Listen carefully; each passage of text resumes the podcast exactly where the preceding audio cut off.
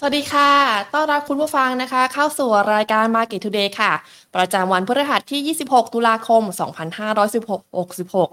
ทาง Money and Banking Channel และ Money and Banking Podcast ค่ะวันนี้นะคะพบกับแพทนะคะจะพาคุณผู้ชมค่ะไปไปติดตามข่าวสารการลงทุนในตลาดหุ้นไทยกันค่ะก็เรียกว่าบรรยากาศตลาดหุ้นไทยในช่วงเช้าวันนี้นะคะปรับตัวลงนะคะตามตลาดหุ้นในภูมิภาคเอเชียค่ะที่เคลื่อนไหวอยู่ในแดนลบเกือบทั้งหมดเลยนะคะจากความกังวลสองเรื่องหลักๆด้วยกันค่ะนั่นก็คือเรื่องของอัตราผลตอบแทนพันธบัตรสหรัฐนะคะที่ปรับตัวขึ้นแต่ระดับ ห้าเปอร์เซ็นต์ ค่ะและความไม่แน่นอนในตะวันออกกลางนะคะโดยสถานการณ์การสงครามระหว่างอิสราเอลกับกลุ่มฮามาสนะคะก็ตึงเครียดขึ้นอีกครั้งค่ะหลังจากที่นายเบนจามินเนทันยาฮูนะคะนายกรัฐมนตรีอิสราเอลค่ะก็ออกมาระบุค่ะว่าอิสราเอลนะคะกำลังเตรียมการที่จะโจมตีภาคพื้นดินต่อฉนวนกาซาค่ะก็เรียกว่าจะจุดชนวนสงครามครั้งต่อไปที่มันรุนแรงมากขึ้นหรือเปล่าอันนี้ก็ต้องติดตามกันต่อไปค่ะส่วนประเด็นภายในประเทศนะคะตอนนี้ค่ะนักลงทุนนะคะก็จับตาดูความชัดเจนในเรื่องของนโยบาย Digital Wallet ค่ะโดยล่าสุดนะคะเขามีการปรับเกณฑ์ค่ะเรื่องของพื้นที่นะคะการใช้จ่ายให้ครอบคลุมภายในอำเภอของผู้มีสิทธิ์จากเดิมนะคะที่ให้แค่ภายในรัศมีสี่กิโลเมตรค่ะและรัฐบาลนะคะก็เล็งที่จะเสนอแนวทางการตัดสินใจสามแนวทางนะคะเพื่อที่จะตัดกลุ่มคนรวยออกไปค่ะโดยแนวทางแรกนะคะจะให้ใช้สิทธิ์นะคะเฉพาะกลุ่มคนที่ถือบัตรสวัสดิการแห่งรัฐนะคะซึ่งทั้งหมดนี้นะคะก็จะมีจำนวนประมาณสิบหกล้านคนค่ะแล้วก็ในแนวทางที่สองนะคะจะเป็นการตัดกลุ่มคนที่มีรายได้เกิน สองหมื่นห้าพันบาทหรือว่ามีบัญชีเงินฝากนะคะเกิน หนึ่งแสนบาทค่ะกลุ่มนี้นะคะก็จะทำให้เหลือผู้ที่ได้รับสิทธิ์นะคะอยู่ที่สี่สิบสามล้านคนค่ะและแนวทางที่สามนะคะที่เขาจะนำเสนอกันนะคะก็คือการตัดกลุ่มผู้ที่มีรายได้เกิน ห้าหมื่นบาทหรือว่ามีบัญชีเงินฝากเกิน ห้าแสนบาทค่ะก็จะทำให้เหลือผู้ที่มีได้รับสิทธิ์นะคะสี่สิบเก้าล้านคนค่ะโดยทั้งหมดนี้นะคะก็จะให้ธนาคารกรุงไทยนะคะเป็นคนพัฒนาระบบค่ะแต่ก็ต้องบอกก่อนนะคะว่าโครงการนี้ค่ะอาจจะไม่สามารถใช้ทันได้ตามกำหนดเดิมนะคะที่เขากำหนดไว้นะคะไว้เดือนกุมภาพันธ์ปีหน้าค่ะแล้วก็อาจจะเลื่อนเป็นได้ใช้นะคะประมาณเดือนเมษายนถึงเดือนพฤษภาคมค่ะซึ่งเรื่องนี้นะคะก็ต้องรอติดตามกันต่อไปนะคะว่าจะเป็นนโยบายออกมาในแนวในแนวทางไหนค่ะด้านค่าเงินบาทนะคะวันนี้ค่ะยังคงผันผวนค่ะโดยเปิดตลาดเช้านี้นะคะอยู่ที่ สามสิบหกจุดสามหนึ่งบาทต่อดอลลาร์สหรัฐหลังเงินดอลลาร์แข็งค่าขึ้นนะคะจากบอนด์ยิลด์ที่เพิ่มสูงขึ้นนั่นเองค่ะขณะที่นักลงทุนนะคะก็จับตาดูข้อมูลเศรษฐกิจสหรัฐนะคะที่จะมีการเปิดเผยในสัปดาห์นี้ค่ะเพื่อที่จะประเมินทิศทางอัตราดอกเบี้ยนะคะของธนาคารกลางสหรัฐหรือว่าเฟดนั่นเองค่ะราคาน้ำมันนะคะปรับลดลงเช้าวันนี้นะคะหลังสหรัฐค่ะเปิดเผยสต๊อกน้ำมันดิบและน้ำมันเบนซินนะคะที่เพิ่มขึ้นมากกว่าคาดค่ะโดยราคาน้ำมันดิบเบรนท์นะคะปรับตัวลดลง ศูนย์จุดหกสามเปอร์เซ็นต์ นะคะมาอยู่ที่ แปดสิบเก้าจุดห้าหกดอลลาร์สหรัฐต่อบาร์เรลค่ะขณะที่น้ำมันดิบ ดับเบิลยู ที ไอ นะคะปรับตัวลดลง ศูนย์จุดเจ็ดสามเปอร์เซ็นต์ อยู่ที่ แปดสิบสี่จุดเจ็ดห้าดอลลาร์สหรัฐต่อบาร์เรลค่ะมาดูในฝั่งของตลาดหุ้นไทยกันบ้างนะคะสำหรับเช้าวันนี้ค่ะดัชนีนะคะปรับตัวลดลงถึงสิบแปดจุดค่ะหรือว่าปรับตัวลดลง หนึ่งจุดสองแปดเปอร์เซ็นต์ ค่ะมาแต่ที่ระดับนะคะ หนึ่งพันสามร้อยแปดสิบสามจุดเจ็ดศูนย์จุดนะคะมูลค่าการซื้อขายอยู่ที่ สองหมื่นสี่สิบแปดกว่าล้านบาทค่ะโดยห้าหลักทรัพย์นะคะที่มีการซื้อขายสูงสุดนะคะได้แก่หุ้นเดลต้าค่ะปรับตัวลดลงนะคะแปดจุดศูนย์ห้าเปอร์เซ็นต์ มูลค่าการซื้อขายอยู่ที่ หนึ่งพันสามร้อยสามสิบหกล้านบาทค่ะ เอส ซี บี ค่ะปรับตัวเพิ่มขึ้นนะคะ ศูนย์จุดห้าหนึ่งเปอร์เซ็นต์ มูลค่าการซื้อขาย หนึ่งพันหนึ่งร้อยเก้าสิบแปดล้านบาท KBank ค่ะปรับตัวลดลง หนึ่งจุดหนึ่งสามเปอร์เซ็นต์ นะคะมูลค่าการซื้อขาย หนึ่งพันหนึ่งร้อยสี่สิบเอ็ดล้านบาทส่วน พี ที ที ค่ะราคาไม่เปลี่ยนแปลงมูลค่าการซื้อขายนะคะอยู่ที่เก้าร้อยสามสิบสองล้านบาทและ บี ดี เอ็ม เอส ค่ะปรับตัวลง ศูนย์จุดเก้าสามเปอร์เซ็นต์ มูลค่าการซื้อขายอยู่ที่เจ็ดร้อยหกสิบหกล้านบาทค่ะจากสถานการณ์ในวันนี้นะคะจะเป็นโอกาสในการลงทุนในหุ้นอะไรที่น่าสนใจนะคะเดี๋ยวเราไปพูดคุยกับนักวิเคราะห์กันต่อค่ะแต่ก่อนอื่นนะคะต้องขอขอบพระคุณผู้สนับสนุนใจดีของเรานะคะบริษัททูคอร์ปอเรชั่นจำกัดมหาชนเมืองไทยประกันชีวิตจำกัดมหาชน และธนาคารไทยพาณิชย์จำกัดมหาชนค่ะเดี๋ยวเราไปพูดคุยประเมินปัจจัยนะคะในสถานการณ์การลงทุนกันต่อค่ะกับทางด้านของคุณอาภาพรแสวงพักผู้อำนวยการบริหารฝ่ายวิจัยหลักทรัพย์บล ดี บี เอส Vicker ประเทศไทยค่ะสวัสดีค่ะพี่ใหม่ค่ะสวัสดีค่ะค่ะช่วงนี้ก็เรียกว่ามีแต่ปัจจัยลบรุมเร้าตลาดนะคะแล้วการที่ตลาดหุ้นฟื้นตัวเมื่อวานนี้ค่ะจะเรียกว่าเป็นโอกาสฟื้นตัวปิดดาวไซด์ตลาดหุ้นไทยแล้วหรือยังคะคือตอนนี้เนี่ยเอ่อถ้าดูแล้วก็ยังมีความเสี่ยงอยู่เนาะเพราะว่าอย่างวันนี้เองเนี่ย ยู เอส Bond Yield ก็พุ่งขึ้นมานะคะแล้วก็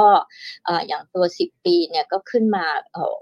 เกือบๆแต่ ห้าเปอร์เซ็นต์ นะคะแล้วก็เอ่อสามสิบปีก็ขึ้นไป ห้าเปอร์เซ็นต์ นิดหน่อยอันเนี้ยคือตราบใดที่ ยู เอส Bond Yield มันยังขึ้นแบบนี้เนี่ยมันก็ยังกดดันตลาดนะคะแล้วก็บ่งชี้ว่า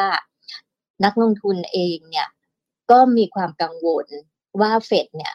อาจจะปรับขึ้นดอกเบี้ยในระยะต่อไปหรือเปล่าทั้งนี้ทั้งนั้นมันก็ขึ้นอยู่กับเรื่องของตัวราคาน้ำมันเงินเฟ้อซึ่งราคาน้ำมันก็ไปลิงก์กับเรื่องของสงครามว่าในตะวันออกกลางเนี่ยมันจะแบบว่าลุกลามแค่ไหนอย่างไรนะแต่ว่าณขณะนี้เองเนี่ยสิ่งที่เกิดขึ้นก็คือว่าเรื่องดอกเบี้ยกลัวว่าจะสูงขึ้นอีกหรือสูงนานๆเพราะว่าตอนนี้เนี่ยถ้าในอเมริกาเนี่ยถือว่าดอกเบี้ยไปกู้ซื้อบ้านเนี่ยสูงสุดในรอบยี่สิบสามปีแล้วนะแล้วก็อีกอันหนึ่งก็คือเป็นเรื่องของการขายหุ้นเทคทั่วโลกเพราะว่า earnings Q สามออกมาเนี่ยก็ปรากฏว่าเอ่อหลายตัวเนี่ยต่ำกว่าคาดก็ก็ฉุด NASDAQ ล่วงไปเมื่อคืนแล้วก็หุ้นที่เกี่ยวกับพวกเทคทั้งหลายก็ล่วงอย่างบ้านเราเองวันนี้เนี่ยเดลต้านะคะลบไป แปดเปอร์เซ็นต์ ก็มีผลต่อเซ็ตอินเด็กซ์ประมาณหกจุดกว่าๆเกือบเจ็ดจุดเหมือนกันค่ะก็ก็ระยะสั้นเนี่ยดูยังไม่ค่อยดีเท่าไหร่แล้วก็เอ่อดูแล้วยังไม่ได้มีปัจจัยบวกเข้ามาสนับสนุนเพียงแต่ว่าถ้าเชิงเทคนิคเนี่ยก็คือ หนึ่งพันสามร้อยแปดสิบ เนี่ยที่ที่ลงมาเทสเนี่ยก็ก็อาจจะมีเด้งบ้างอะไรบ้างแต่ว่าถ้าเด้งน้อยก็ยังมีสิทธิ์ลงต่อได้ค่ะค่ะแล้วเรื่องของเอ่อสงครามอิสราเอลฮามาสค่ะเรียกว่ามีความน่ากังวลแล้วก็จะส่งผลต่อตลาดหุ้นมากน้อยแค่ไหนอะคะอันนี้ก็ขึ้นอยู่กับสถานการณ์เนาะเพราะตอนนี้เนี่ยเอ่อก็มีข่าวว่าทางอิสราเอลเนี่ยก็ประกาศความพร้อมที่จะโจมตีภาคพื้นดินในฉนวนกาซาเนาะก็ก็ต้องดูเหตุการณ์กันต่อไปแล้วก็อีกอันหนึ่งก็คือว่ามันจะลุกลามไหมทางอิหร่านว่ายังไงทางฮิซบอลเลาะห์ที่อยู่ทางฝั่งชายแดนด้านเลบานอนเนี่ยจะเรียกว่ามีปัญหาในวงกว้างขึ้นอีกหรือไม่คือเรื่องสงครามก็เลยกลายเป็นปัจจัยที่ที่เป็นความเสี่ยงอีกอันหนึ่งที่เข้ามาค่ะนอกเหนือจากเรื่องของเอ่อเศรษฐกิจที่ไม่ค่อยดีอย่างในยุโรปเนี่ยเห็นการชะลอตัวที่ชัดเจนแล้วก็จีนเองก็กำลังพยายามรักษาพยาบาลเศรษฐกิจของตัวเองอยู่นะคะเพราะว่าเจอวิกฤตเอ่ออสังหาเข้าไปนี่ก็หนักหนาพอสมควรค่ะค่ะแล้วหลังจากเรื่องนี้ค่ะมันจะเรียกว่าเกี่ยวกับเรื่องของราคาน้ำมันมากน้อยแค่ไหนคะเรียกว่าจะมีผลกระทบในระยะยาวไหมคะคือถ้าสงครามมันบานปลายหรือว่าลุกลามเนี่ยมันมีผลต่อราคาน้ำมันแน่ๆนะคะแต่ว่าตอนนี้เองเนี่ยเอ่อระยะสั้นเนี่ยมันยังไม่ชัดว่าเอ๊ะสงครามมันจะแผ่วงกว้างหรือเปล่าหรืออะไรหรือเปล่าน้ำมันมันก็เด้งแบบเด้งนิดๆหน่อยๆก่อนนะคะขณะเดียวกันเนี่ยน้ำมันมันก็ถูกกดไว้ด้วยสต็อกน้ำมันดิบของสหรัฐที่สูงสูงกว่าคาดแล้วก็เศรษฐกิจยุโรปที่ชะลอมันก็เลยทำให้ราคาน้ำมันยังอย่างเบรนท์เนี่ยก็ยังป้วนเปี้ยนอยู่แถวเก้าสิบเหรียญบวกลบต่อบาร์เรลแต่ถ้าหากว่าสงครามมันปะทุรุนแรงเนี่ยมันก็มีสิทธิ์พุ่งไปเป็นร้อยเหมือนกันแต่ถ้าไม่รุนแรงแล้วก็สุดท้ายก็คือโอเคเอ่อยุติเร็วหรือว่าไม่ขยายวงกว้างอันเนี้ยราคาน้ำมันก็คงไม่ได้เด้งเด้งเยอะเยอะแยะมากค่ะค่ะแล้วในดูในฝั่งของเรื่องที่คนหลายคนกังวลค่ะเรื่องของดอกเบี้ยเฟดนะคะว่าจะมีโอกาสขึ้นไหมเขาจะ เรียกว่าให้น้ำหนักในเรื่องของเงินเฟ้อหรือว่าสงครามอะไรยังไงบ้างอะค่ะก็น้ำหนักก็คือเรื่องของเอ่อข้าวของแพงคือในอเมริกาตอนนี้เนี่ยสินค้าราคาแพงถ้าเราดูตัวเอ่อตัวเงินเฟ้อทั่วไปหรือว่าเงินเฟ้อพื้นฐานเนี่ยก็ถือว่ามันลงมาจากพีคก็จริงแต่ก็ยังสูงกว่า long term target เยอะเดี๋ยววันศุกร์นี้เราติดตามดูตัวเงินเฟ้อส่วนบุคคลที่เฟดเนี่ยเรียกว่าให้น้ำหนักน้ำหนักมากๆนะคะซึ่งถ้าออกมาแล้วไอ้ตัวเงินเฟ้อส่วนบุคคลยังสูงสูงมากอีกเนี่ยก็อันนี้ก็อาจจะทำให้ความกังวลเกี่ยวกับเรื่องของดอกเบี้ยขึ้นนะคะในปีหน้าก็อาจจะมีคือตอนเนี้ยตลาดประเมินว่ารอบประชุมสิ้นเดือนตุลาถึงหนึ่งพฤศจิกาเนี่ยไม่ขึ้นแล้วก็ธันวาก็อาจจะไม่ขึ้นแต่ถ้าหากว่าเอ่อข้าวของแพงน้ำมันแพงมากเพราะสงครามเนี่ยปีหน้าอาจจะขึ้นได้แต่ถ้าทุกอย่างโอเคไม่มีอะไรที่แบบไปกดดันราคาน้ำมันให้พุ่งแรงๆเนี่ยก็หรือว่าราคาอาหารพุ่งแรงๆเนี่ยก็ก็น่าจะทรงสูงเป็นระยะเวลานานอ่ามากกว่าค่ะค่ะแล้วในเรื่องของ Bond Yield นะคะว่ามันจะมีโอกาสไปต่อไหมคะแล้วเรียกว่าถึงจุดเปลี่ยนของ Bond Yield หรือยังคะพี่ว่าเอ่อถ้าลิงก์กับเรื่องของการขึ้นดอกเบี้ยของเฟดเนี่ยนะมันก็คืออาจจะเอ่อใกล้เรียกว่าอีกนิดเดียวก็น่าจะจะพีคแล้วอะไรเงี้ยเพราะมันขึ้นมาเยอะมากนะคะเอ่อแล้วก็ในส่วนของตัวบอนด์ยิลด์เองเนี่ยเอ่อมองว่าถ้าดูจากเทคนิคเนี่ยมันมีมันมีไดเวอร์เจนซ์ในทางเทคนิคเกิดขึ้นด้วยเพราะนั้นเรามองว่าถ้ามันจะขยับขึ้นมันอาจจะทำนิวไฮนิดเดียวแล้วก็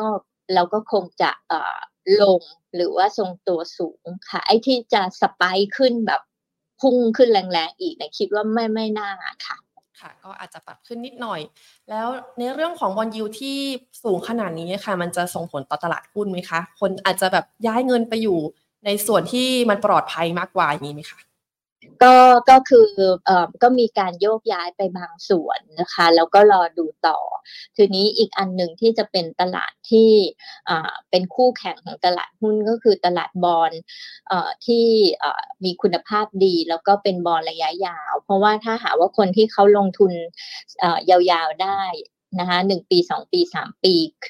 ได้เนี่ยอันเนี้ยคือเขาอาจจะไปถือบอนด์ยาวเพราะว่าเอ่อในในสองปีข้างหน้าเนี่ยถ้าอัตราดอกเบี้ยมันเข้าสู่โหมดเป็นทิศทางขาลงแล้วอะไรแล้วเนี่ยตัวเอ่อตัวบอนด์ยาวเนี่ยมันก็จะให้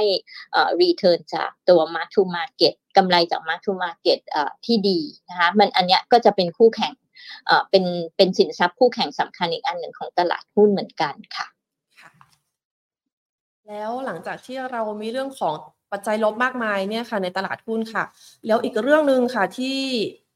มีคนจับตายนะคะพวกนักลงทุนค่ะก็คือเรื่องของนโยบาย Digital Wallet ค่ะพี่หมายมองยังไงบ้างคะคือพี่มองว่าเอ่อไม่น่าจะใช่ ห้าแสนหกหมื่น ล้านแล้วนะส่วนตัวมองว่าน่าจะถอยลงมาแบบเจาะกลุ่มเป้าหมายมากกว่าคงไม่ได้แจกแบบอายุสิบหกปีขึ้นไปห้าสิบหกล้านคนเลยนะคงไม่ใช่ละแต่ทีนี้กลุ่มเป้าหมายที่จะแจกเนี่ยเอ่อจะเป็นระแค่ไหนอย่างไรเนี่ยคือคงต้องดูเพราะว่าทางอนุกรรมการเขาก็เสนอว่ามีสาม option option แรกก็คือคนที่มีรายได้น้อยจริงๆคือบัตรสวัสดิการรัฐอันนี้มันก็ประมาณ สิบห้าถึงสิบหก ล้านคนก็ใช้งบประมาณ หนึ่งแสนหกพัน เนาะแต่อีกอันนึงก็คือคนที่มีรายได้ สองหมื่นห้าพัน หรือมีเงินฝาก หนึ่งแสน เนี่ยอันนี้ก็ตัดพวกนี้ออกไปก็จะเหลือคนรับสิทธิ์ประมาณสี่สิบ เอ่อ สี่สิบสาม ล้านคนก็ สี่แสนสามหมื่น หรือคนที่มีรายได้เกินเดือนละ ห้าหมื่น หรือมีเงินฝากเกิน ห้าแสน ตัดออกไปก็สี่สิบเก้าล้านคนก็ สี่แสนเก้าหมื่น แต่ที่นี่คิดว่าน่าจะแน่ๆก็คือคงใช้เงินงบประมาณแล้วก็โครงการอาจจะเอ่ออาจจะต้องไปเอ่อมีผลบังคับใช้เนี่ยหลังจากเรื่องของงบประมาณเรียบร้อยแล้วซึ่งงบประมาณปีหกสิบเจ็ดเนี่ยจะจะเรียบร้อยเนี่ยประมาณเดือนเมษาเพราะนั้นที่บอกว่าจะออก Digital Wallet กุมภาเนี่ยพี่ว่าไม่แน่อาจจะต้องเลื่อนไปเอ่อเมษาพฤษภาอะไรแบบนั้นนะคะแล้วก็เป็นลักษณะของเจาะ เป็นกลุ่มเป้าหมายมากกว่าที่จะแจกในในแบบแรกที่ประกาศออกมาค่ะแล้วหลังจากที่ในตลาดหุ้นค่ะมีเรื่องของปัจจัยลบค่ะแล้วหลังจากนี้เราจะมีปัจจัยบวกอะไรที่พอจะทำให้นักลงทุนรู้สึกชื่นใจบ้างไหมคะจริงๆตอนนี้ท่องเที่ยวก็เห็นทรายที่ที่ดีขึ้นนะคะตอนแรกก็สะดุดไปจากเรื่องของพารากอนยิงกันที่พารากอนเนาะแต่ตอนนี้ก็เออก็เออดูตัวเลขก็เริ่มกลับมาแล้วก็ในส่วนของไฮซีซั่นของเราก็ช่วยด้วยนะคะแล้วก็เรื่องของฟรีวีซ่าที่รัฐบาลให้กับ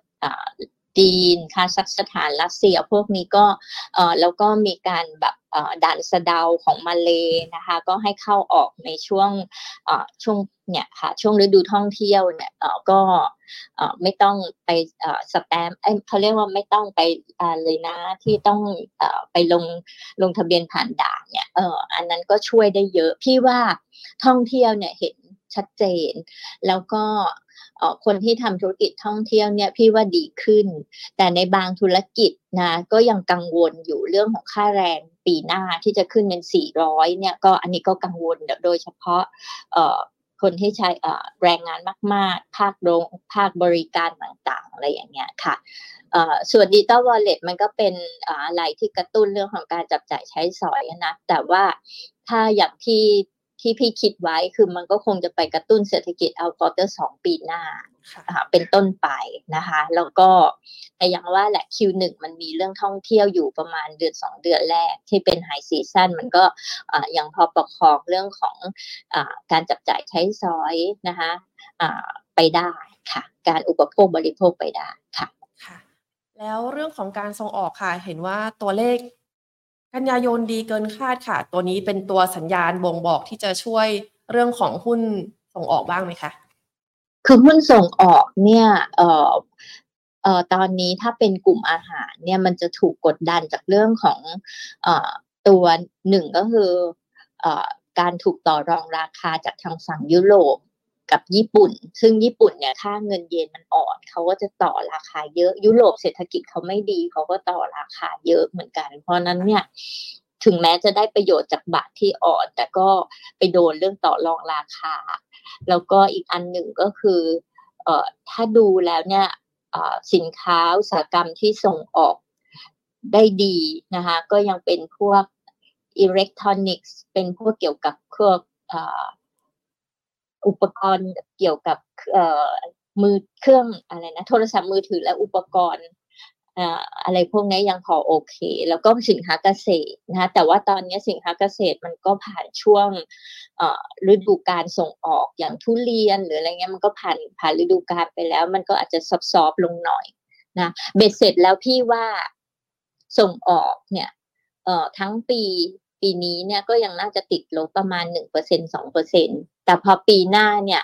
ปีนี้มันแย่ปีหน้ามันก็อาจจะมีโกรธขึ้นมาได้ค่ะอันนี้ก็ก็เป็นอีกจุดหนึ่งที่คิดว่า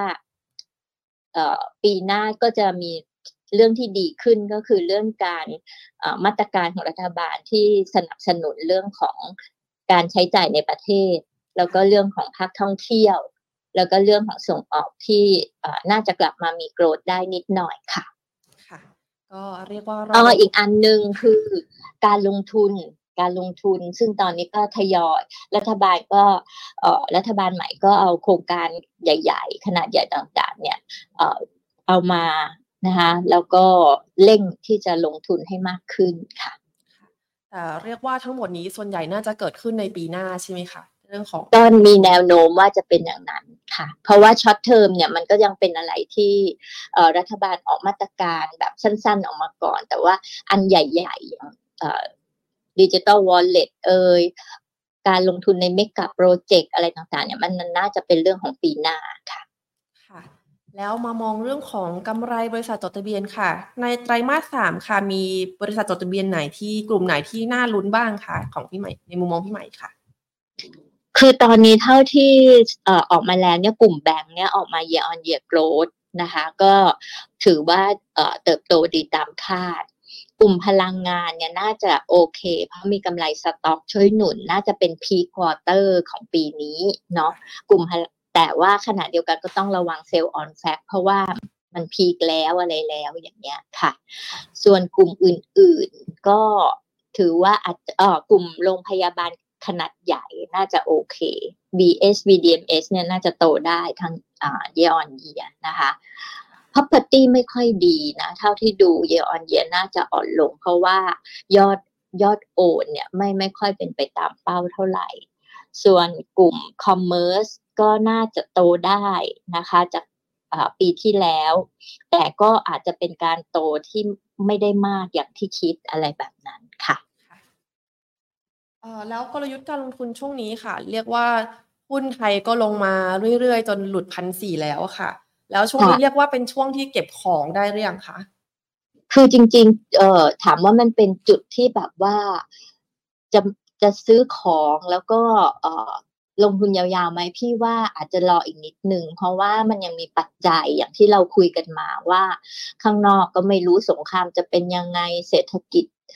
ยุโรปเศรษฐกิจโลกวิกฤตอสังหาจีนอะไรอย่างเงี้ยนะคะมันก็ยังเป็นอะไรที่สุ่มเสี่ยงมากนะคะคืออินเด็กซ์ที่มันหลุดอ่า หนึ่งพันสี่ร้อยห้าสิบ ลงมาแล้วเนี่ยถือว่ามันทำให้ความเสี่ยงขาลงของตลาดหุ้นไทยในลักษณะที่เป็นไซด์เวย์ดาวน์เนี่ยมีมากขึ้นนี่ถึงถ้าพูดถึงในกลุ่มที่เขาดูเพียวเทคนิคเนี่ยก็อาจจะมีตัวเลขลึกๆในใจ หนึ่งพันสองร้อยห้าสิบ เอาไว้อยู่อะไรเงี้ยพอทันทีที่มันหลุด หนึ่งพันสี่ร้อยห้าสิบ เนี่ยนะคะแต่ว่าถ้าหากว่าเอ่อคนเล่นสั้นนะคะก็ก็คือมันก็จะมีเด้งในระหว่างที่ลงถึงแม้ว่ามันลงมันก็ยังมีมีช่วงเด้งให้เล่นเป็นรอบๆพอได้นะคะนี่ถามว่าเอ๊ะมันจะไม่เห็น หนึ่งพันสองร้อยห้าสิบ ได้ไหมมันจะไม่เห็นก็ต่อเมื่อมีปัจจัยที่ดีมากๆเข้ามาหักล้างแล้วทำให้เซตเนี่ยขึ้นไปยืนเหนือ หนึ่งพันห้าร้อย จุดได้อย่างมั่นคงเนี่ยอันเนี้ยมันก็จะพอที่จะหักล้างทำให้เราไม่เจอ หนึ่งพันสองร้อยห้าสิบ ได้ได้นะคะแต่ว่าตอนเนี้ยก็ยังไม่เห็นเพราะฉะนั้นเราก็ยังต้องเอ่อเอ่อต้องลุ้นกันต่อไปก็ตอบคำถามว่าตอนนี้เป็นจุดที่เรียกว่าเราจะซื้อหุ้นที่มันลงมาเทหมดหน้าตักได้หรือยังพี่ว่ายังนะพี่ว่ารอก่อนอยากจะเล่นสั้นเล่นเด้งจากแถวแถวอินเด็กซ์แบบ หนึ่งพันสามร้อยแปดสิบ เจ็ดสิบ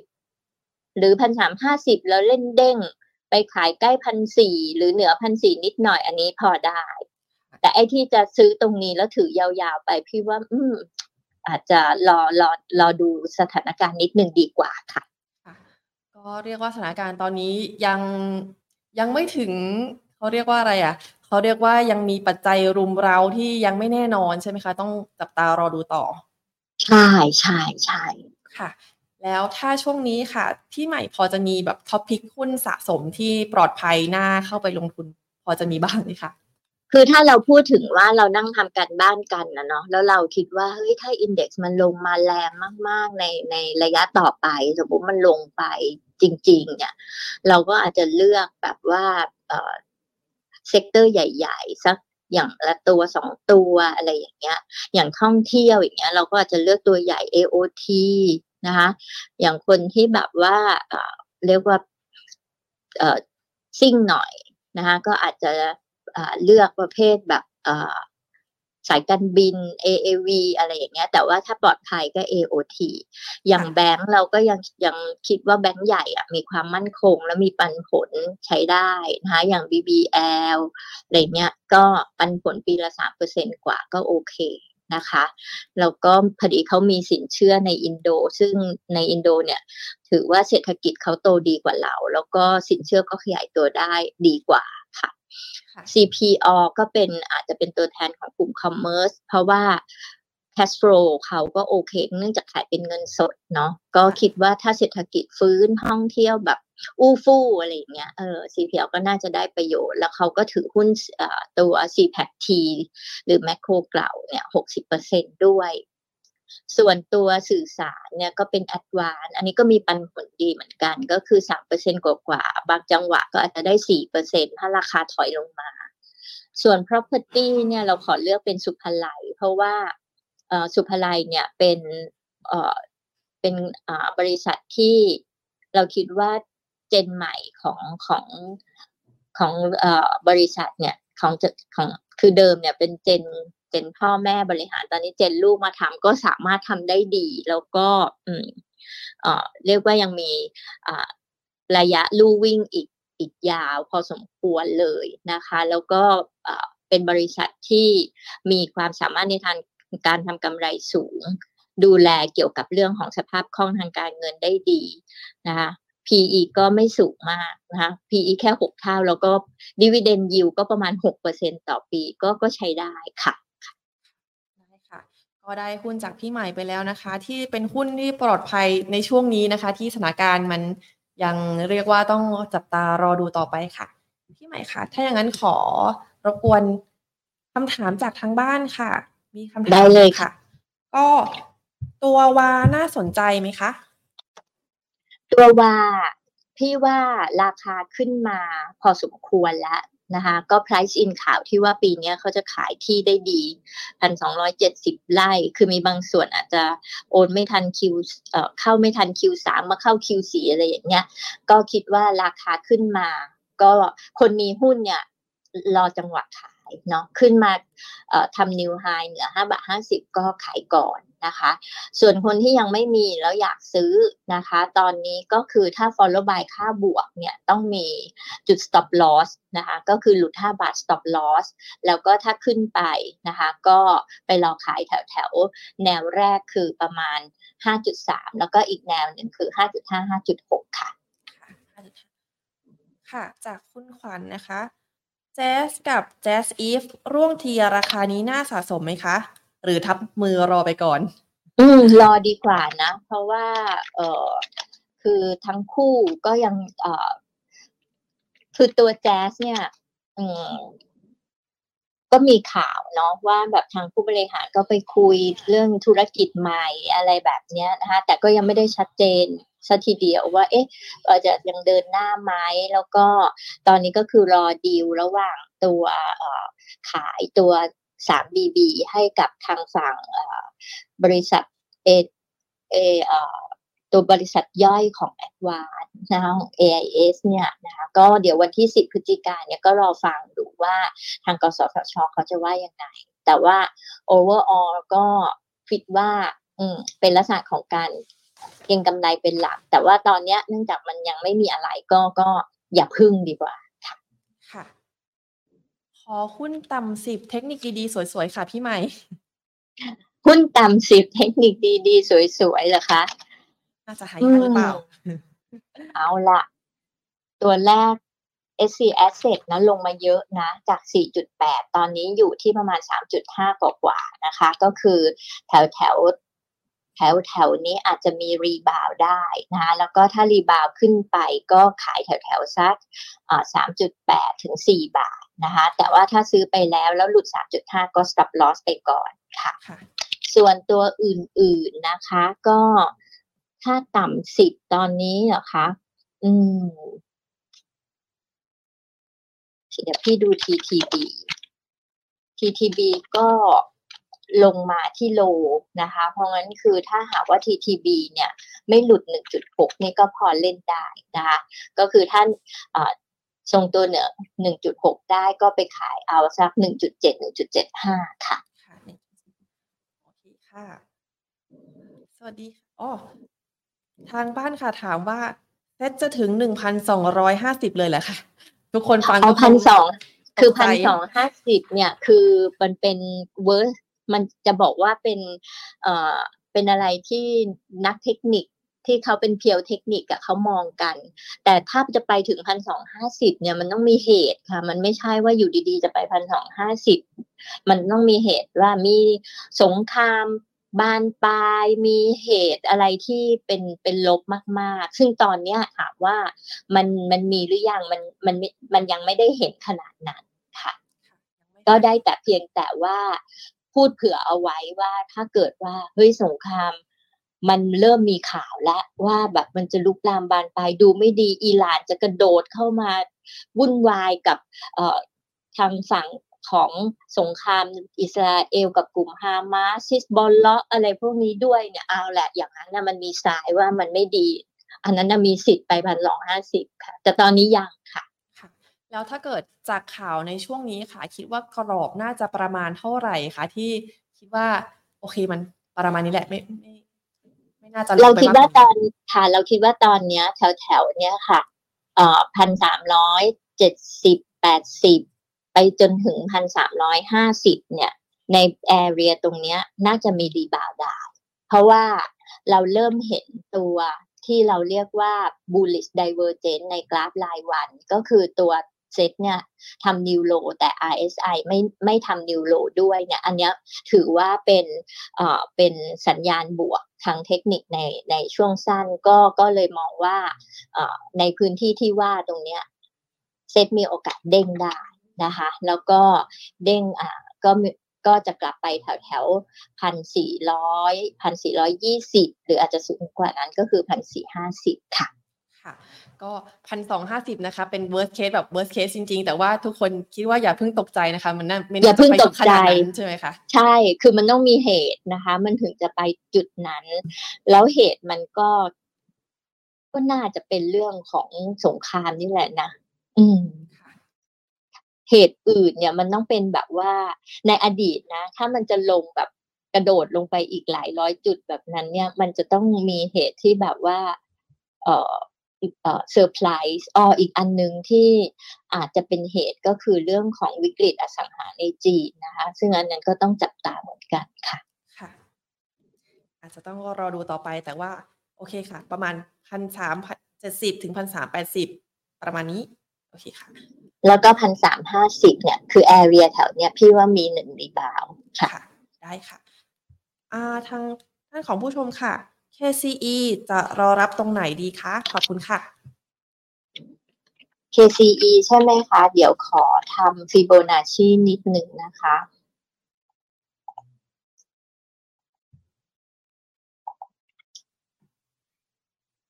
แนวรับแรกของ เค ซี อี ก็อยู่ที่ประมาณนี้ละค่ะ สี่สิบแปด สี่สิบเก้า ค่ะแถวๆนี้นะคะเป็นแนวรับค่ะเอ่อแนวเด้งแล้วก็ถ้าเด้งจากตรงนี้นะคะก็เอ่อจะมีแนวต้านอยู่ประมาณเอ่อห้าสิบสาม ห้าสิบสี่ค่ะประมาณนั้นค่ะค่ะได้ค่ะต่อไปนะคะทาง เจ เอส หลังควบรวมแล้วจะออกจากตลาดไหมครับตัวตัวไหนนะคะแจ๊สค่ะแจ๊สใช่ไหมคะอ๋อไม่ไม่ค่ะเพราะว่าคนที่คือเอ่อคือคนที่เขาซื้อคือ ทรี บี บี ค่ะแจ๊สก็ยังอยู่ค่ะอยู่พร้อมกับเงินที่ขาย ทรี บี บี แล้วจะเอาไปทำอะไรต่อนี่แหละค่ะได้ค่ะต้องรอดูต่อไปแต่ยังไม่ออกค่ะยังอยู่ค่ะยังอยู่ค่ะยังอยู่ค่ะในส่วนของสิริแนวโน้มเป็นยังไงบ้างคะแสนสิรินะคะเดี๋ยวสักครู่ค่ะ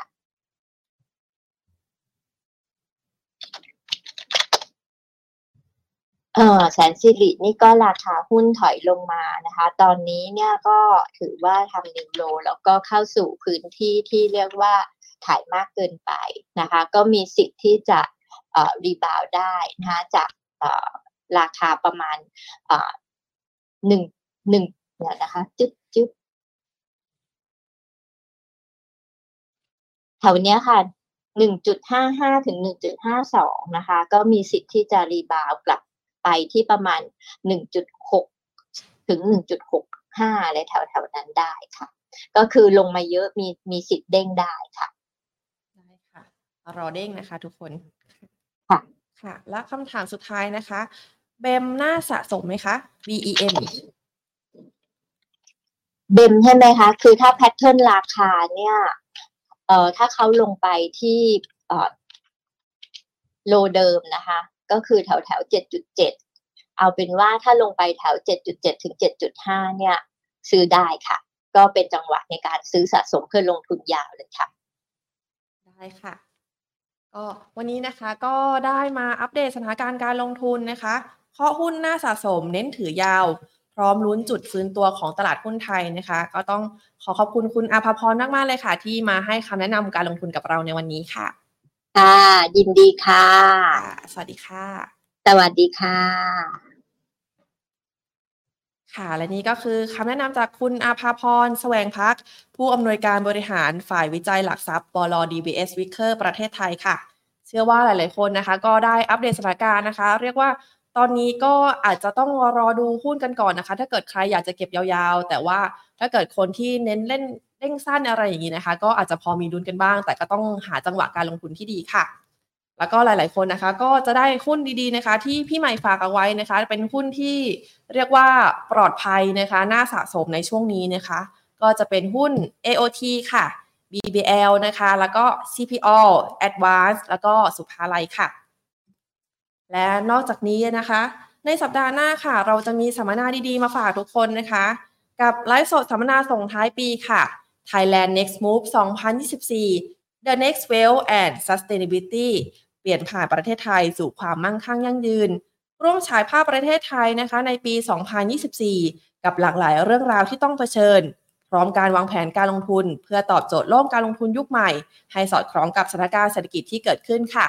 มาร่วมเปลี่ยนผ่านประเทศไทยสู่ความมั่งคั่งยั่งยืนไปพร้อมกันในวันศุกร์ที่สามพฤศจิกายนสองพันห้าร้อยหกสิบหกในเวลาตั้งแต่ เก้านาฬิกา เป็นต้นไปค่ะสามารถรับชมถ่ายทอดสดพร้อมกันนะคะได้ที่ Facebook Money and Banking Channel การเงินธนาคารและ YouTube Money and Banking Channel ค่ะสำหรับวันนี้นะคะก็หมดเวลาของ Market Today แล้วค่ะวันนี้ก็ต้องขอบคุณทุกคนมากเลยนะคะที่อยู่กับเรามาจนถึงเวลานี้นะคะวันนี้แพทก็ต้องขอตัวลาไปก่อนค่ะสวัสดีค่ะ